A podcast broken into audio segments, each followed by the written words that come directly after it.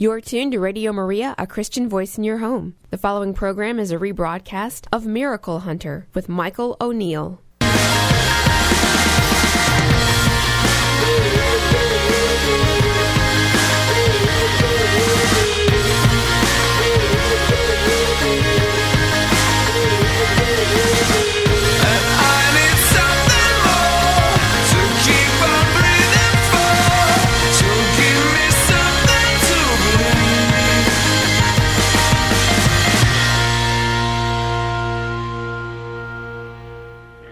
Welcome to the Miracle Hunter, where it doesn't matter if you are a believer or a skeptic, it's always worth the hunt. My name is Michael O'Neill. I'm the Miracle Hunter and the creator of the website miraclehunter.com. I'll be your host for the next hour as we continue our weekly exploration of the world of miracles. Now, today's program should be pretty interesting. Uh, we're going to be covering a topic that is quite controversial it's not uncommon for people from similar faith backgrounds to have very different views on this. We'll be talking today about near death experiences, also known as NDEs. As many as 8 million Americans have reported these occurrences, and some people, including scientists, seem to suggest that they offer proof or insight into the afterlife. Now, there are historical records of NDEs going back as far as the third century with the story of Saint Saturus, who's a third century Christian martyr. Saturus recorded this ecstatic experience shortly before he was brutalized by wild animals and then killed by gladiators in celebration of Emperor Geta's birthday in the year 209. His account can be found in the Passion of Saint Perpetua, Saint Felicitas, and their companions, which is one of the very oldest of Christian texts. On today's program, we'll be discussing two modern accounts of near death experiences. First, we'll be interviewing Judy Klein, author of the book Miracle Man, which recounts the story of the near death experience of her husband. And then we'll be turning our attention to the book and film hitting the theaters, which has become somewhat of a phenomenon. We'll be interviewing Devon Franklin, the lead studio executive on the film Heaven is for Real. They'll give us a little background on that story and update us on how the film is doing in the box office. And of course, in just a bit, we'll be asking you a Catholic trivia question, so get your pens and paper ready.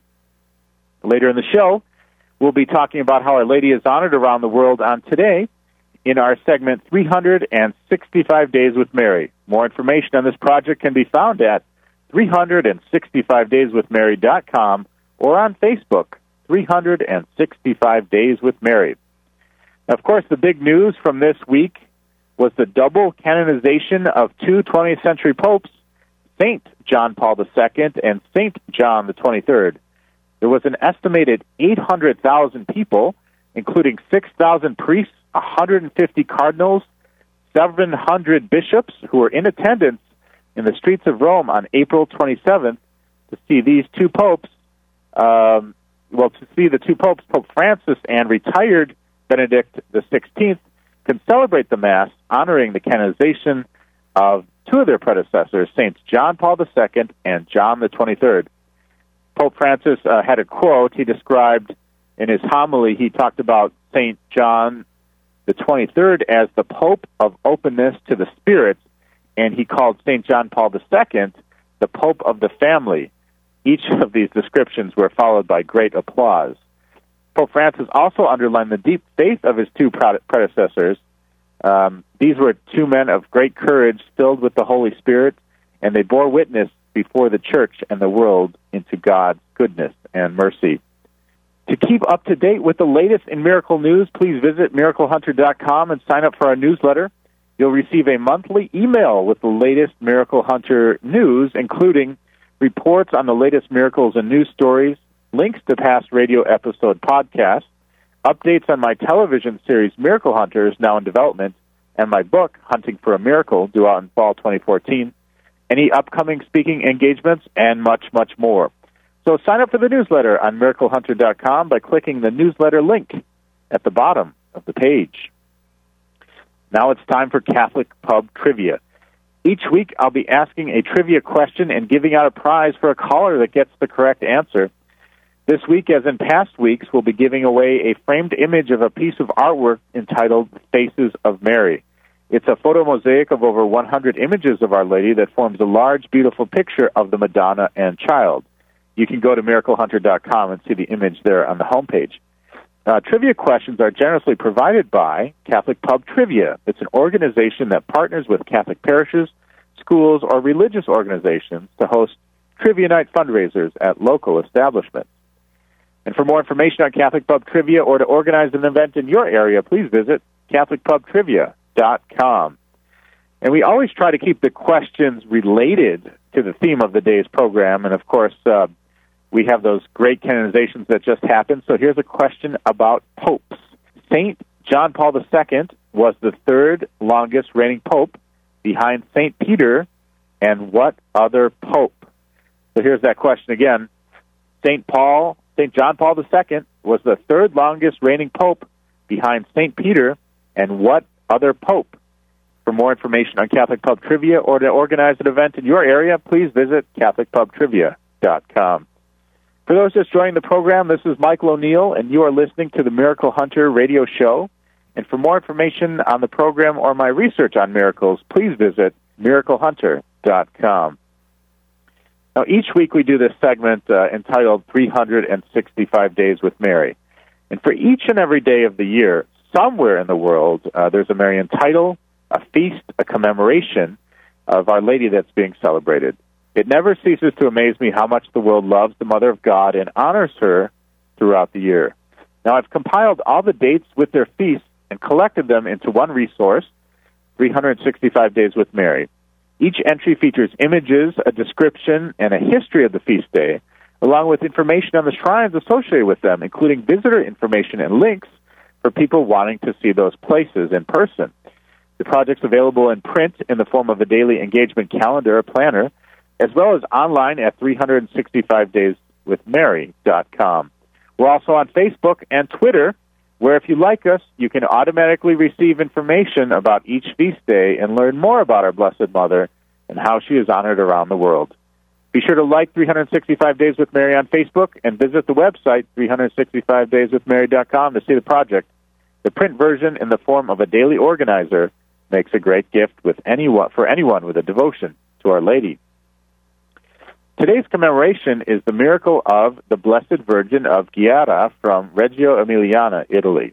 The story goes like this. In 1569, a devoted citizen of Reggio, Ludovico Pratistole, he commissioned the famous painter Lelio Orsi to create a drawing depicting, depicting the Virgin and Child. In fact, it's sort of a representation of an image that was on the wall of the garden of the Fathers of the Servants of Mary which had been there in Reggio um, since 1313. Uh, had been an old picture, became illegible, uh, so uh, he wanted to do a recreation of it.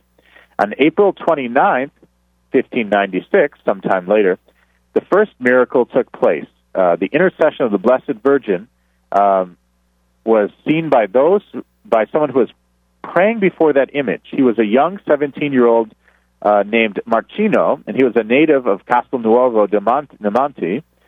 Um, he was deaf and mute from birth, and but after praying to Our Lady under this title, he obtained the ability to speak and to hear.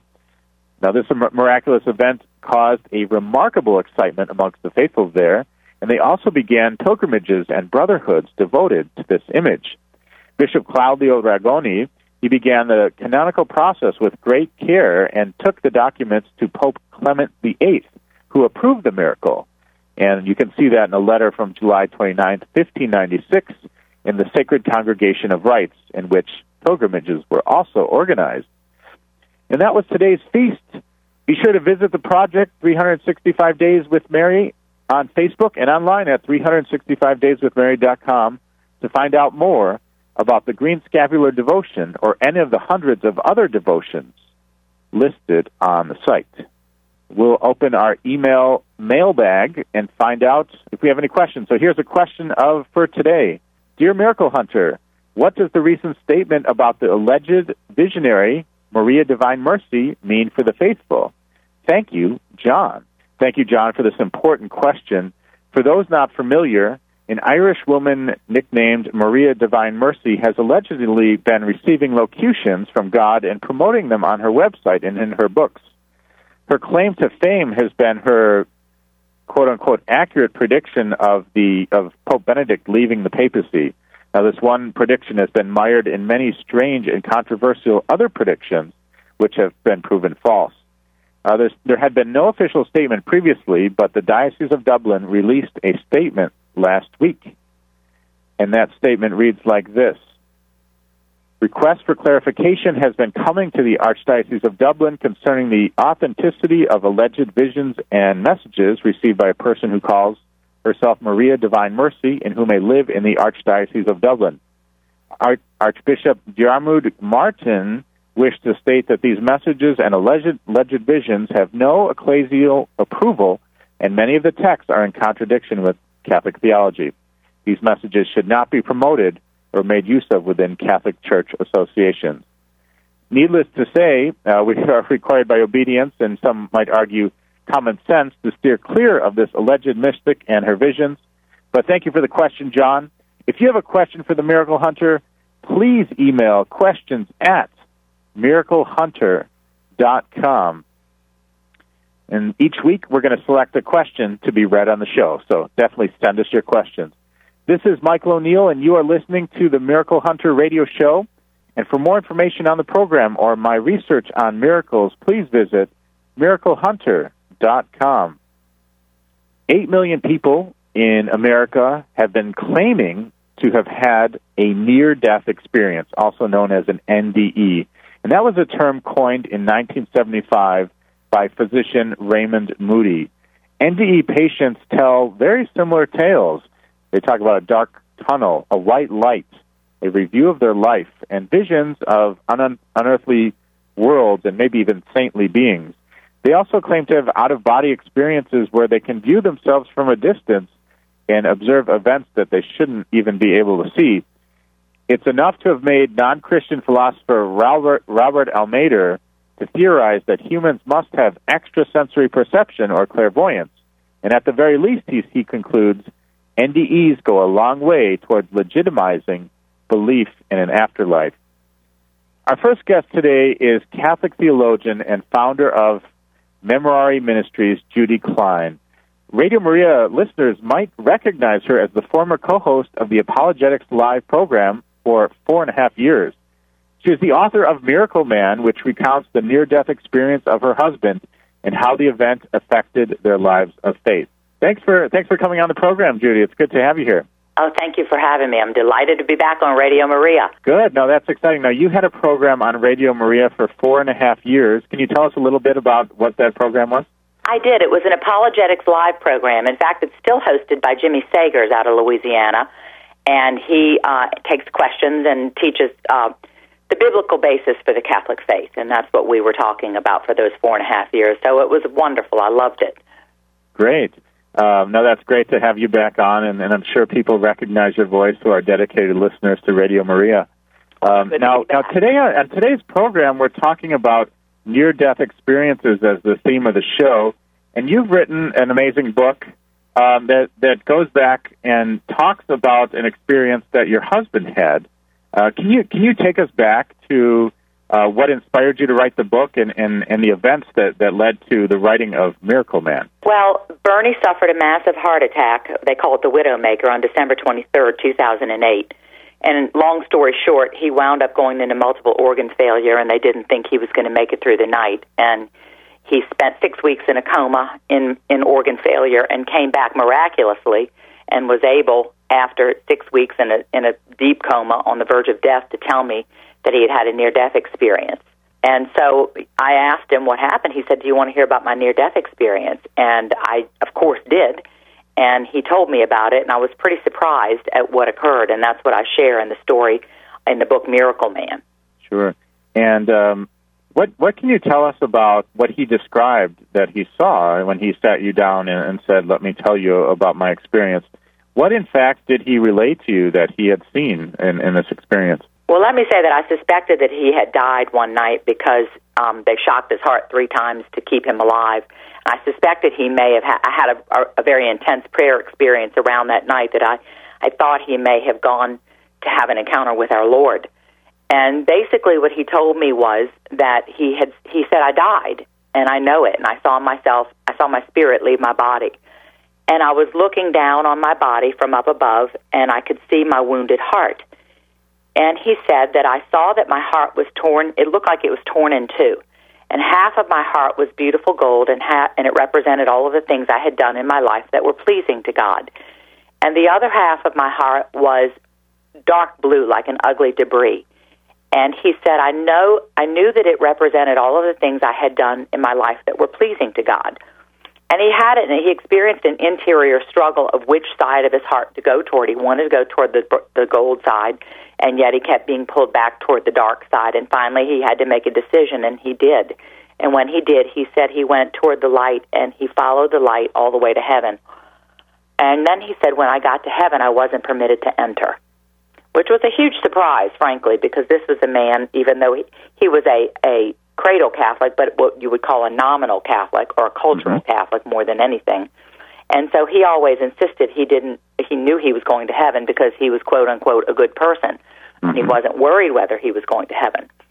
So he said he wasn't permitted to enter heaven, and he was sent back by God. And he started going toward the dark side of his heart. And he said, And Judy, when I did, I met the most unimaginable creatures.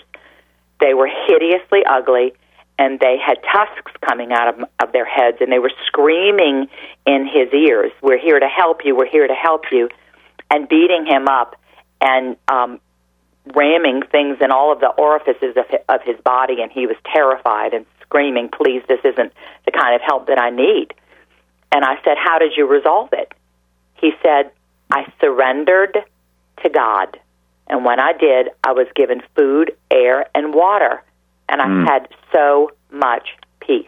And then he said, "I was told by God to go back and to make amends for my life, to make amends with." with God, my life, and the people in my life, and this is my purification, and I need it. So he spent six more weeks in the ICU in critical condition on the verge of death before he eventually succumbed to an infection and died on March 15, 2009. Mm. But yes, it was an amazing story, and I, and I did have an experience of him, you know, and it was I, I felt his presence, and this all sounds a little crazy unless you've ever had an experience like this after someone dies. But I felt uh, a sense of his presence, and I felt what felt like when I thought his name out loud the day after he died. Um, I felt what felt like gold dust shimmering from the top of my head to the tips of my toes, and I said to myself, I said out loud, "Bernie, you're in heaven." And when I did, I was filled with inexplicable joy and believe that God um, allowed that purification to occur and, and indeed took him home to heaven. Wow. Well, that's an amazing story. And uh, I know that image that you describe of the split heart, that's on the cover of the book. Um, that's, that's a great explanation of, of that image. And what, what did it mean for you to, um, to have to have this story uh, with your husband? What, how did that change your life in any way? Well, for one thing, it convinced me of the power of prayer. I had um, we had married young, and at the, actually at the time I was an evangelical Christian, and I came back to the Catholic Church um, th- through Medjugorje, through Our Lady's Messages in Medjugorje, and I. So this was a, a man I had been. We were married almost 25 years, and I'd been praying the whole 25 years for his conversion, pretty frantically, and. So, you know, I had prayed and prayed and prayed, and God demonstrated to me uh, in, in various ways, which I tell through the book, the incredible power of prayer. Not to give up on praying for the conversion of others, and and often we don't see the answer to that prayer this side of heaven. And you know, I was giving the great grace of seeing my husband's deathbed conversion, and and his beautiful acceptance of his suffering, and a beautiful acceptance of a relationship with the Lord. So that was the first thing that it taught me. And, you know, the second thing that it taught me when you go through a lot of suffering, which I describe in detail in my book, we had been through a lot of suffering in our lives in a short period of time, and, and it can leave you feeling, reeling, really, uh, like, what is all this about, God? You know, um, it can expose deeper issues of trust with God, of, you know, really, God, are you out to get me? Or are you, in fact, working all of these things out for my good? And so I learned through this experience how beautifully and tenderly and particularly and personally God works the details out of our lives, even and especially in the midst of intense suffering, for our redemption, our sanctification, and our salvation, which was a powerful lesson. Absolutely. And um, I you obviously you wrote the book uh, to to get the story out there to the world. Uh, what kinds of reactions were you uh, have you encountered when sharing the story with others? Well, first of all, I've been shocked at the reaction to the book because I, I felt the, the Holy Spirit, you know, tell me to write the book and lead me in that direction, and I, I, I did, hemmed and hawed about it, and finally I said yes to God. And what I'm finding out, you know, I've been shocked that people um, so many people have written or called or emailed or texted me to say they couldn't put the book down. And part of it is because I think it resonates with their own pain and their own suffering and the hope that's offered through the story in the midst of intense suffering. But also, I think it confirms to people there is something beyond this life, and and we do really we really are accountable for the lives we live. You know, in Catholic theology, unlike Protestant theology, we don't teach that we're saved by faith alone and we pray this one prayer and bam, we're assured our salvation and that's it. You know, we believe that we're judged on our works, and though we cannot work our way to heaven, we do work out our salvation in fear and trembling with the grace of God, cooperating with God's grace, and our works are judged at the end of our life. And so, you know, I think it's an important lesson that needs to be restated today. Um, number one, we don't get to heaven because we believe we're a good person you know, we get to heaven through the merits of Jesus Christ, who has died on the cross for our sins, and and through faith in Christ. Um, but we don't get to heaven through faith alone either. We we really are accountable for the lives we live, and love holds us accountable for our lives. So I think all of those messages are important, and they seem to have resonated with my readers. That's that's great. And for those for those just joining the program, you are listening to the Miracle Hunter Radio Show. Uh, we're talking today with author Judy Klein. Now, Judy, I know you've uh, you're the founder of Memorare Ministries, which can be found at mem- memorareministries.com. Can you tell us a little bit about that, and tell us if uh, the experience with your husband relate uh, related to you founding this ministry, or was that something done previously? Absolutely. I um, I founded Memorare Ministries because Bernie, one prayer that he prayed, even though he didn't really have a relationship with Jesus, he had a devotion to Our Lady because of his mother, who was a very beautiful, devout Catholic woman who prayed the rosary for him every single day of his life. And so he prayed the Memorare, especially in the last few years of his life. That was the only prayer he prayed. And when he first had his heart attack and was told that his organs were shutting down, and I came to the hospital, he said, Judy, I've been praying the Memorare day and night, and all I can see every time I close my eyes is the Immaculate Heart of Mary. Well, amazingly, he went into multiple organ failure and then had this near death experience and came back to tell me about it. But after this encounter with what I would call the illumination of his own soul, he started to say, All I can see is the Sacred Heart of Jesus. And ultimately, if and you got to get the book to read the whole story, but the, the Jesus leads him to the Father, who who gives him his blessing before he finally dies, which is an amazing gift. But Our Lady, I learned, you know, uh, personally, and he learned in this episode that she doesn't lead us away from Jesus. She leads us to Jesus, and I think the trajectory that he experienced of our lady praying the Memorare and having Our Lady lead him to Jesus, and then having Jesus lead him to the Father is the trajectory of our faith. And so I have a great devotion to Our Lady. I came back to the Catholic Church, as I said, um, an anti-Catholic who did not understand the teaching of the Church on Mary, but I, came, I heard the messages of Medjugorje and came back through the, the messages of Our Lady.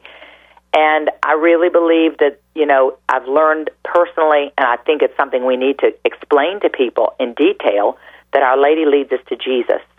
And she can't lead us away from Jesus. And so I have a, a, devotion to her, and I name my ministry after her, Memorare Ministries. Oh, that's beautiful.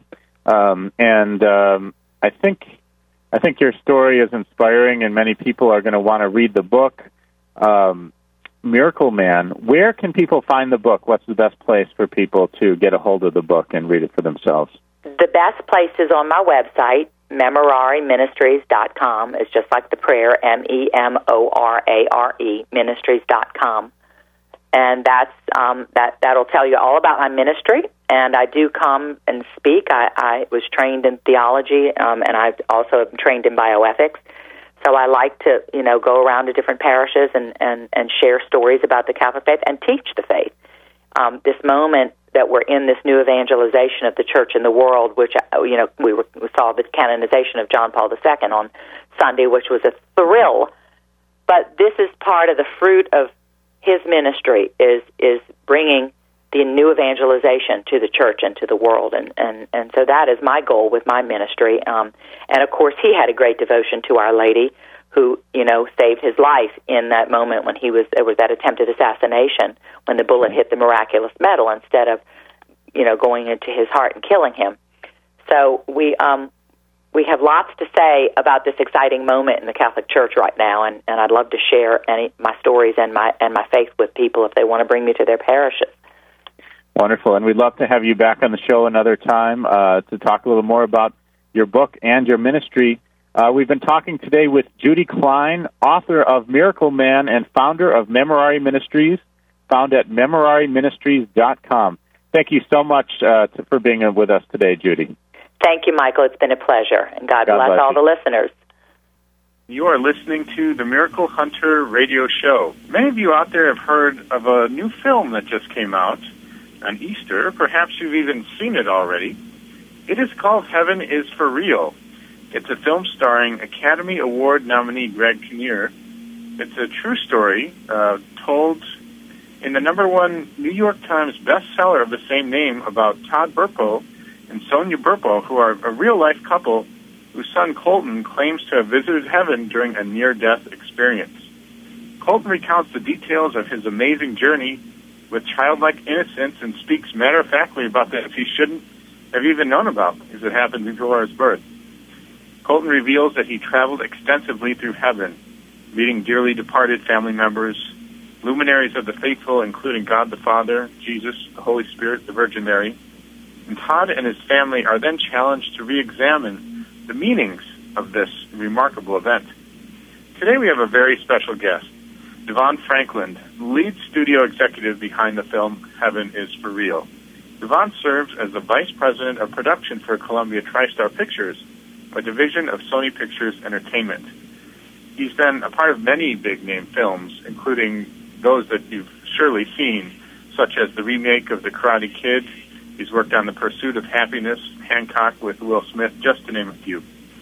In addition to his entertainment industry pursuits, Devon is also a preacher a motivational speaker, and the author of Produced by Faith, a how to guide about pursuing your career without compromising your faith. Uh, we welcome to the show today Devon Franklin. Hey, thanks so much for having me. Thanks for uh, making some time in your schedule. I know things are pretty crazy uh, with the film going on. Uh, tell us a little bit about uh, the early success that, that you've all been having with it just getting on the theaters. Oh my goodness, it's been totally amazing and totally an answer to prayer. Uh, you know, we opened uh, last Wednesday in time for Easter, and it's just been amazing to see how many millions of people have been blown away by the film. I mean, we our projections were to kind of originally open in the low teens, but for the five day opening, we did thirty million dollars almost, and it's just been incredible. So, really, Amazing. really excited about the film and excited about the lives that the movie is touching uh, I think the story of Colton and what he saw is bringing hope to millions the same way that the book did. Can you tell us a little bit about when you first heard of the story and when you were looking into the project? What made you knew that uh, this was sort of a special story, and what attracted you personally to it? You know, when I read the book, I mean, Joe Roth, who's one of the you know biggest producers in Hollywood, he was the one that originally found the book, and then he brought it into us. And so when I read the book, it was one of those rare occasions where I sat down in my office and I read the whole thing in one sitting. Mm. And that was a good indication to me that this is just a story we have to tell. To me personally, I was captivated by the mystery of what he saw. And I'm like, how is this possible? How did he know these things? And to be that young, you know, four years old, you know, he's not like you have a knowledge to make something up. You're just reporting what you saw. That's right. You know, That's so right. you're you're an innocent vessel just saying, hey guys, this is what I saw. Jesus has markers. On his hands and his feet. You know, I mean, all of these incredible things. And so that for me is the mystery of it and the, the intrigue about it and how even though as I read it, it's like one of those stories. He's just like, wow, this is really affecting me.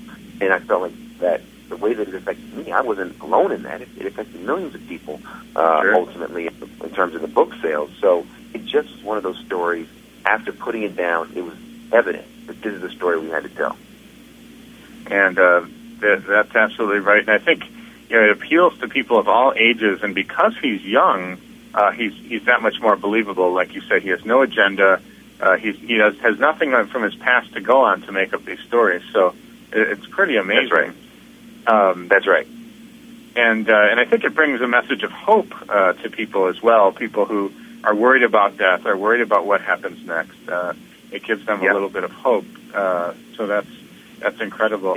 Um, now, now tell us a little bit. I, when I watch uh, many faith-based films, uh, I like the message. You know, it's a message that resonates with me, but I always walk away leaving a little bit empty in the sense that the production value is a little weak or the acting is uh, subpar.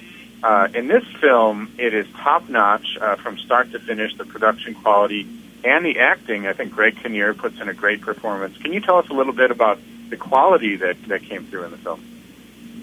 Yes, I mean it was. You know, I mean, this is truly one of our goals. Uh, you know, we had Randall Wallace who directed the film. He's an amazing director. He did Secretariat when we were soldiers, and he wrote Braveheart. And when we all, you know, got together, the quality of the film in this space was key. We we didn't want to continue to, you know, put you know lower quality product in the market. You know, we feel like uh, with products like this and stories like this, we wanted to have a team in place that could deliver as high a quality project as possible. So Randall Wallace, as you mentioned, Greg Kinnear, you know, Academy Award nominated actor. Margot Martindale's in the film. She's uh, Emmy uh, Emmy Award winner. Rand, I mean, um, Dean Semler, who was the director of photography, he has won two Academy Awards. So we really made a lot of paid a lot of attention into the quality.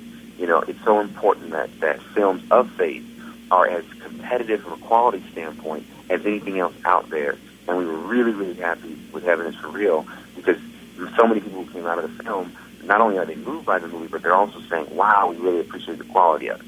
And I think the quality also adds to the enjoyment of the film.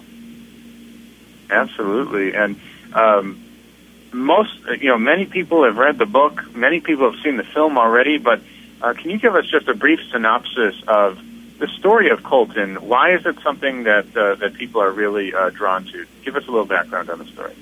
Yeah, the, the story um, of Colton. You know, Colton uh, at the age of four, he's a young you know child from Imperial, Nebraska. His father, Todd Burpo, is a pastor as well as a garage door installer and a firefighter. Uh, and so, at the age of four, Colton uh, had a problem with his appendix. His appendix ruptured. The poison went all through his body. Uh, he went in for emergency surgery and they didn't think that he was going to recover. Uh, town ended up praying for Colton, and he miraculously recovered. Now, many people thought that's where the story ended, but it was actually where the story began. Because as he came out of surgery, as he got better, he began to talk about things that there was no way that he could know. He talked about the angels singing to him in, in heaven. He talked about how when he was in the surgery room, he came up out of his body and could see his, his mom in one room and his dad in the other room yelling at God, which was true. His father was really mad at God and asked God not to take his son, and Colton could see that. He talked about meeting his great grandfather who passed away uh, over 20 years before Colton was born. So as he starts doing these, these amazing revelations, Todd, who's the pastor and the father, is ch- challenges his faith because he's like, "How is it that my son can see this?" But as Todd, because he was he was skeptical at first as well, right? Oh, I mean, absolutely. everybody talks Very about how you know the book was written and the movie was made. Are they promoting this? But this was something right. from the very beginning that he didn't want a part of, or he didn't really believe it. That's right. That's right. He was like, ah, he didn't, and that's what I love about the movie and the book and the real life Todd is that he's like, wait a minute, I'm supposed to believe this. I'm the pastor. I should think that this is awesome, but I don't know if I believe it. So I love how even he, as the father, had to go on the journey of faith uh, to, to figure out what it is he believes because what his son said was so challenging. And ultimately, what happened in real life is that as the as Todd began to tell Colton's story, people began to get healed. They began to find peace. It really began to resonate. And because he started telling his story locally, that's what ultimately gave him the courage tell it in the book, Heaven is for Real, and now ultimately in the movie, Heaven is for Real. And you are listening to the Miracle Hunter radio program. Today I'm interviewing Devon Franklin, lead studio executive behind the new film, Heaven is for Real. Devon, tell us, give, give us an answer to a question that uh, the, the film addresses, the book addresses, but I think everybody who is alive has the same question. What is heaven like, according to Colton? Uh, I know he describes a little bit of a feeling at home or feeling uh, God's oh, yeah. love with a bright smile, yeah. or or what is what does Colton impart to us about what heaven is truly like? Well, the, what you just said is the number one takeaway from for me about Colton's description of heaven, which is he says you can feel God's love, you can feel the love that Jesus has for uh, his children. You can feel it. He says that that it, it's an indescribable. I, he's like I'm trying to describe it, but I can't. It's like you can just feel the love that God has for humanity, and that is one of the things that I take away from what he says, because I think ultimately we all do want to experience more of God's love. You know, if we're if we're looking for it, God's love is available to us all day. But ultimately, to be in heaven and to experience that at the optimum level was the thing that really drew my attention. You know, he talked about God being, you know, massive and huge and so huge it's hard to even describe how tall he is. Uh, he talked about, you know, the colors and everything is just so vivid. In, in heaven, uh, it looks like, you know, a little bit like Earth, but just much more uh, intense and much more colorful. So those are some of the, the, the physical descriptors. But the thing that I resonate with most is just that that incredible feeling of God's love. And um, he talks a lot about the connection with people. And I think that's what uh, a lot of people have a thirst for or long for. Those people who have gone before us, they wonder if they're going to see them again. Uh, and uh, Colton talks about all these people who he met and reconnected with in heaven. Um, one of the interesting scenes of the movie that I thought was when he's trying to explain to his father um, that he had seen his great grandfather in heaven, and he identified him in an old photograph uh, in which the great grandfather looked uh, very young. Yeah. and he makes the comment that everyone in heaven is young. Uh, I thought that was kind of a, a fun point that, that he made, and Yeah. that, that caught me a little off guard there. Yep. Yes, yes, me too. I mean, when you see that, and that that was also in the book. It was just like, how do you how do you explain that? You know, how do you explain that? Again, the grandfather, you know, died twenty years before, and that he didn't recognize the old picture, but the young picture said, "There he is." So that that is just truly, I think, one of the captivating things about the story. And I think when you go back and you look at, okay, you know, God chose the Burpo family to deliver this message, and I think the message is, uh, in addition to heaven is, in addition to the confirmation that heaven is for real, it's also, I think, and I hope, uh, a reason to live our life with more peace and more faith and more hope. Because the thing that we are afraid of, which is death, God, I think, is trying to tell us, don't be afraid. I am your God. I'm with you. I'm with you always. Relax. Enjoy what I've given you. Don't worry. I'm going to take care of you. And I and I believe that is kind of the unspoken piece that this particular story is able to impart. Absolutely, and I think uh, for me, one of the things that really struck me was that you know you, you go to a, a faith film or a religious film, and, and you know there's going to be a positive message that's sort of just a given, and uh, and oftentimes you go and you wonder if it's going to come off as too saccharine sweet, you know, too much, almost too much positivity. But this film takes a very realistic approach, in my opinion, in that it shows struggle and questions and pain, and it shows how the, the family works through those things, which are all very human and all we all deal with. And uh, can you talk a little bit about that as, as sort of a sub theme of the movie? You know, we really, when you look at what the Burpos uh, have gone through, you know, as a family, um, you know, just like any other family, you know, trying to make ends meet, doing the best to be, you know, good neighbors, good, good community folks. And it, when you look at the movie, we really wanted to dramatize that here's a family just coping with this issue. And when you look at the mom who had the miscarriage, that was a pain. That the family was dealing with. And then also to almost lose their son and to come together and pull together as a family and as a community and really rally behind Colton and then ultimately rally behind his story. We wanted to preserve the integrity of that, and we also wanted to make a film that was accessible by everyone. We did not want to make a movie that would feel exclusive, but we wanted to, to do a movie that would be inclusive. So anyone coming to it, no matter their belief, could be drawn into the story because you can relate ultimately to the family and what they go through. So it was very important to make Todd and Sonja and Cassie and Colton in the film as relatable as possible, and also the dilemma of the father, Todd. We wanted to make sure that everyone could understand why he was so challenged by what Colton was saying, yet root for him to find peace and resolution about that issue. And that, I think, was one of the key elements to making the movie feel as universal as it is, because you're really drawn into the emotion and the drama of what's taking place.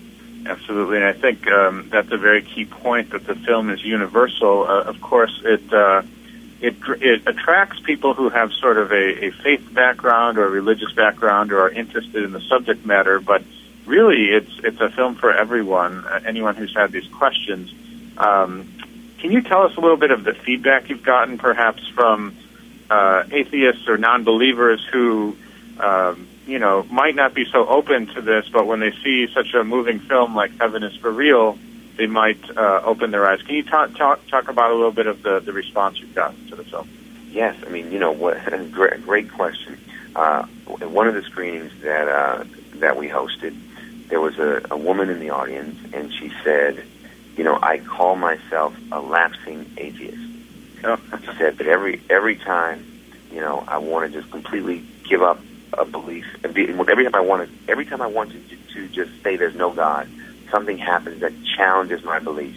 And she said tonight when she saw the movie, she said this is one of those nights.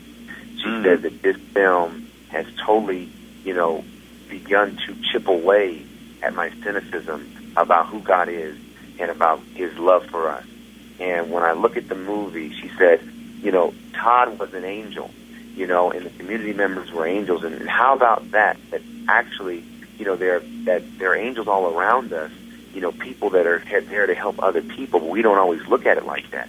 You know, and she said, for the first time, I really can see the concept of heaven here on earth and God's love available to all of us. And she, you know, I mean, literally blew blew us all away. And so this is just one of the testimonies of, of someone who, you know, again, she called herself this is this is her word, called herself a lapsing atheist. and and the movie really was was calling her to believe. That that's incredible, and I'm sure that it's just one of many stories of people who have seen the film, and uh, it really it really brings into question what they believe or the doubts they have. So, um, that's right.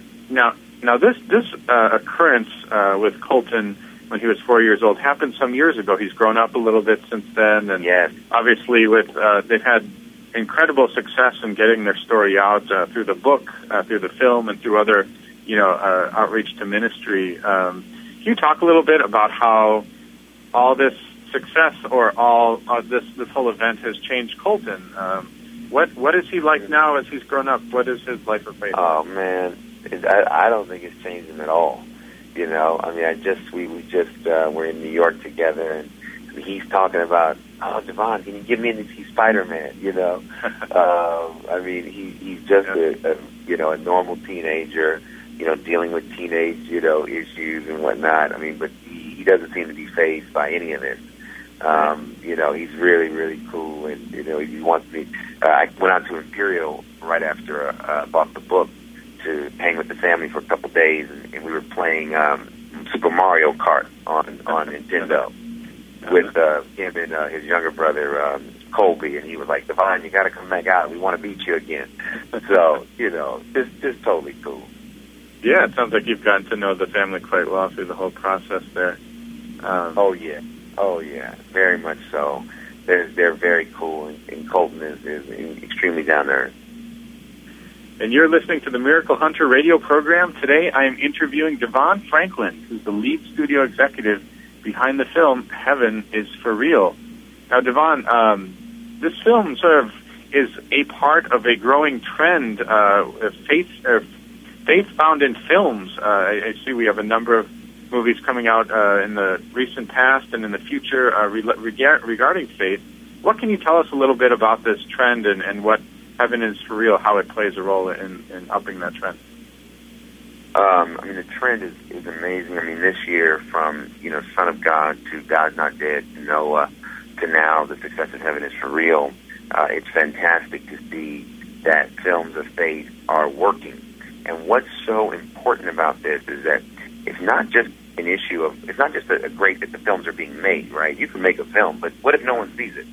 What's happening is the audience, and not just you know, the faith-based movie-going audience, but even the mainstream is, is acknowledging and saying that we want more films like this. We want more films that can address spirituality, that can bring us hope for our deepest needs, that can, you know, be an option for us to go see in the theater the same way that, that we can go see Spider-Man. We also want other films that can tap into, you know, our belief system. And so I love the fact that just this year alone, from a, uh, from a domestic box office standpoint, you know, films of faith, I think have generated uh, well over 200, I think almost 250 million dollars at the domestic box office, and we're only in April, right?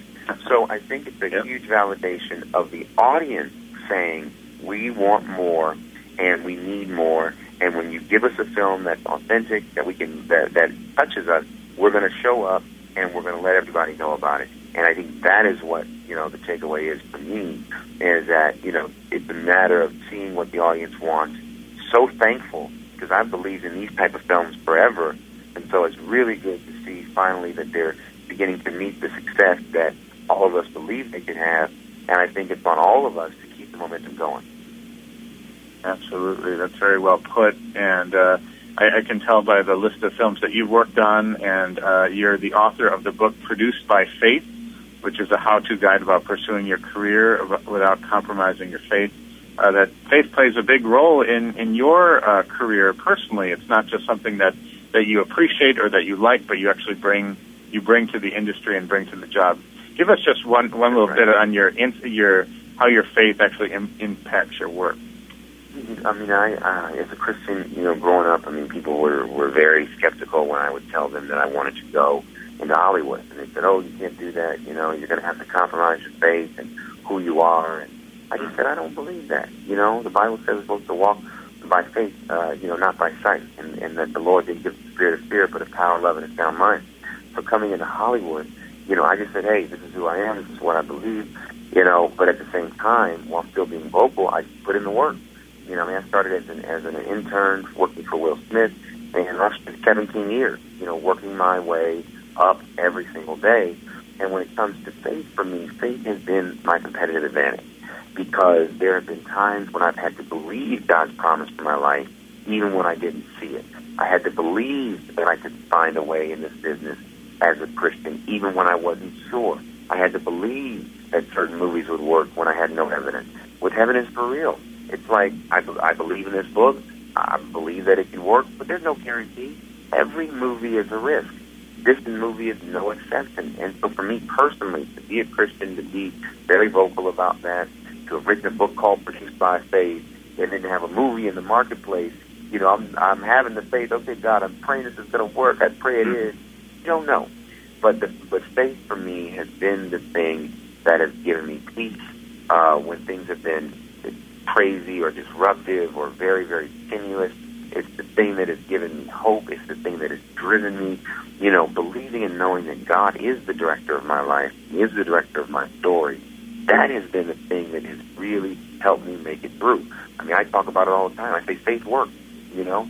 You guys may not believe it, but it absolutely works. And so I just, I think that when you look at all the things God has been doing, specifically through my life or career, my hope and prayer that there is evidence for even the non-believer that faith actually works.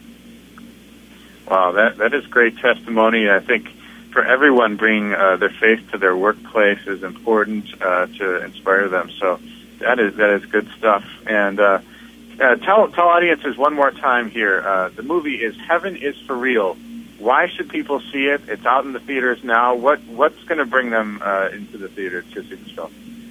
You've got to see Heaven is for Real. I mean, truly, it is a sensation uh, that is sweeping the country. We have been the number one movie all week long, and we're ready for our second weekend, which I think is also going to surprise and shock Hollywood. Why should you see it? Because the story is going to make you laugh, it's going to make you cry, it's going to make you love your family, it's going to make you hug your, your children, you hug your husband, your wife. I mean, this is a film that you walk out of feeling better than the way you went in. And the experience of film, I promise, is going to warm your heart, but at the same time, it's going to bring you peace, it's going to bring you confidence, it's going to bring you joy. It is an experience like very few you can ever experience at the movie theater. So this is why you should see it and tell your friends, you know, tell your church groups, you know, your family, bring them all. Let let Hollywood know one more weekend that we want more films like this because the more these films work, the more films there will be at the box office. Absolutely. I couldn't have put it better myself. Uh, thank you so much, uh, Devon, for joining us today. And um, and best of luck on the film. I think it's going to continue to be a big hit. So thank you so much for being with us. Thank you so much for having me. I truly, truly appreciate it. All right. You've been listening to the Miracle Hunter radio program. Uh, we've been talking with Devon Franklin, the lead studio executive behind the film Heaven is for Real. Go out and see this film. Uh, it, it's a good one, and I think you'll really be inspired. So uh, check out the film Heaven is for Real. And we've still got the Catholic Pub Trivia answer, uh, but I'll just review the question with you. St. John Paul II was the third longest reigning pope behind St. Peter and what other pope? The answer was Pius IX, who was in from 1846 to 1878. That's 31 years. Pope John Paul II was in for 26 years. So thanks for calling in uh, with your answers to that question. Uh, for more information on Catholic Pub Trivia or to organize an event in your area, please visit CatholicPubTrivia.com. And that's all the time we have for today's show. I'd like to thank our guest, Judy Klein, author of Miracle Man, and Devon Franklin, lead executive from the film Heaven is for Real, for joining us on the show. Be sure to visit miraclehunter.com as your resource for miracles and to keep up to date with how Our Lady is honored around the world at 365dayswithmary.com. Thank you for joining me on Miracle Hunter, where it doesn't matter if you're a believer or a skeptic, it's always worth the hunt.